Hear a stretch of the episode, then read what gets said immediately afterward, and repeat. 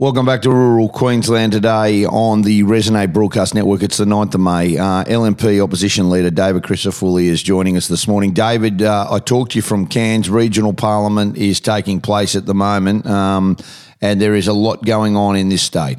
There's failings everywhere you look in service delivery, and, and, and, people in rural Queensland know it better than anyone. I was with uh, Bryson Head, uh, the member for Callide, and, and Ros, our Shadow Health Minister, the other day in Gladstone 300 days, mate. 300 days of women not being able to have a baby in a city the size of Gladstone. Think about think about what Gladstone gives to the economy of this state. It keeps the lights on, yep. and they can't even give women there a service to be able to have a baby. And I, I met a I met a young woman there, Gabriella, who told her story about um, having a, a stillborn baby in Rocky and having to go to Spotlight by box to take the baby home, mate. This is this is Queensland. This is Queensland in 2023. Unbelievable. Um, uh, mate, is, is, it any wonder I get out of bed in the morning with a fire in my belly because our state deserves a whole lot better, and, and people in rural and regional Queensland understand that better than anyone, mate. You're certainly right, and and that's the thing that people don't understand. I mean We've heard every which way, every possible excuse, every chance to fix it,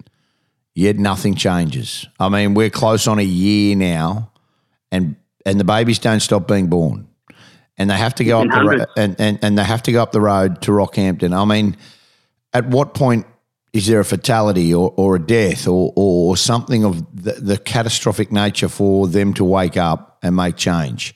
Or there's been yeah, mm. people are leaving. People are leaving Gladstone.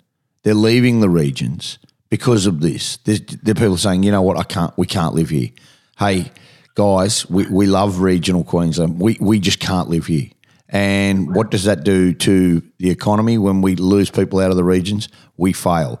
Now, the, the health services, it, it's just not there. We've got councils such as the Tambo Blackall Council they're having to do their own advertising campaigns, taking it off their own back with their own money to try and get uh, GPs, doctors to their towns to entice young men and women to come to that area. It's not the responsibility of a council. It never has been. It's the it lies dead set on the premier and the the farcical situation that has gone on with the health, and she won't sack You Yvette D'Ath. She just won't do it. And uh, it's like she has something, or the unions are telling her, or she's a puppet to the unions, and they're saying you are not to do this. It's just disgusting. Well, let's do a shopping list of accountability. Full stop. So you got Yvette D'Ath who presided over the worst ambulance ramping, blowouts of surgical waiting lists, mums not being able to have a baby in Gladstone, um, just absolute places like Clermont that haven't had a doctor for five years. Somebody signed up to go there, and then Queensland Health under her watch was so clunky they couldn't get the deal over the line, right? So you've got a, a, a myriad of, of things that are happening. Queensland is dying for AMBOs. So there's the health system. Yep. On infrastructure, you've got every project that Mark Bailey oversees somehow finds a way of blowing out in time and budget. We've now got 10 billion in overspends. That's not 10 billion in projects. That's 10 billion in cost overruns, the vast majority of which are under his watch as Transport Minister. You got Mark Ryan, who has told the, the state that he's going to deliver 1,450 police officers this term. We are halfway through. They've gone backwards by 12. Now, unless something magical happens in the next 18 months, that commitment, not only is it not going to be met, but it just lies in tatters. You've got people like Shannon Fentiman who have overseen the weakest youth justice and law and order issues that are just running a hole through this state. I went to Maryborough the other day where a community was coming to terms with the loss of three women, allegedly at the hands of a 13 year old yeah. behind the wheel of a stolen car. It's and, just and horrific. Yeah. And, and, and the words were real reform and we want people to be held accountable. But, but, but all of this no one is responsible. Steven Miles can sign a contract for 220 million on a facility that we don't own and barely use and hand the keys back at Wellcamp. Um, you know, don't don't blame the people who put the deal together. Blame the silly state government who signed checks because they just don't respect money. But no one gets held accountable. The premier doesn't have a heart in, her heart in it anymore. Just she just doesn't burn for the job, and you're seeing that everywhere you look. No question. The one area that I really would like to talk to you about, um, and you touched on it, is is youth crime. Um, the the number one police officer in this t- in this state has come out and said uh, somebody, Katarina Carroll, has, has somebody is going to die because what has happened in Rockhampton, and it's not only happening in Rockhampton, is people have had enough. You know, people have had enough, and so there are groups, vigilante groups, who are coming together on Facebook, on social media, and they're taking matters into their own hands. Now, I don't condone it at all, but I understand it. I, I get how people can get to this point, and this is the worry now. The, the worry is that we're going to see more and more issues like what went on in Rockhampton. What I'll say about this is that there was nine police officers around some low life's house, right? Why all these people were there standing out on Sunday afternoon, wanting to try and flush out an offender. Yet we, we, we, we see all this drama going on all the time. Break ins with people with machetes. I was talking to the um, police officers in Toowoomba. They said people just come in there in the houses with the machete, say, hand your keys over. At what point does somebody just say, no, we're going to fight up? And then there will be a, a fatality. There's going to be dramas, and it just escalates.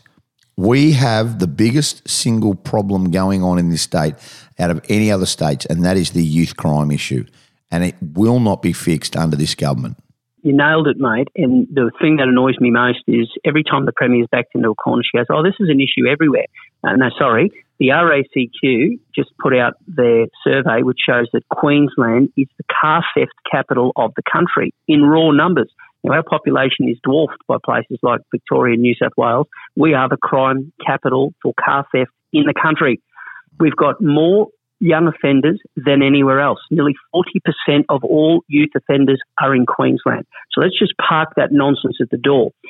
How do we know why the problem started? Well, you go back to what happened when they were elected in 2015. The first thing they did, and they boasted about it, was they watered down the Youth Justice Act. They yeah. watered it down. Now yeah. that on the on the back of that, you've got a generation of repeat hardcore offenders who know that their rights are greater than the rights of the victim. Now, uh, for two years, I spoke about breach of bail and the need for consequences for actions. For two years, they mocked and derided me. Finally, at the 11th hour, they adopted our policy word for word. They didn't even change the comma in our legislation. But without the following, that's only going to be one small step forward. Without more police to actually enforce those bail conditions, and I just pointed out we've got less coppers now than two years ago. Unbelievable. Just unbelievable. Without that, without consequences for actions embedded throughout the Youth Justice Act, without unshackling the judiciary, and that starts by removing this absolute nonsense of detention being a last resort. That is just that is just mind-numbingly stupid. And without getting serious about early intervention and trying to turn kids around before they're holding a knife and before they're ramming and taunting police cars, nothing's going to change. And you're dead right. This mob don't understand it. They don't feel it. They don't listen the way that the, they once did. And they'll be 10 years in power at the next election, and they want 14 years in power. Mate, uh, I think Queenslanders are starting to wake up to what this government's about. It's about them. It's about political survival. It's not about the survival of mums and dads who are just trying to do their business.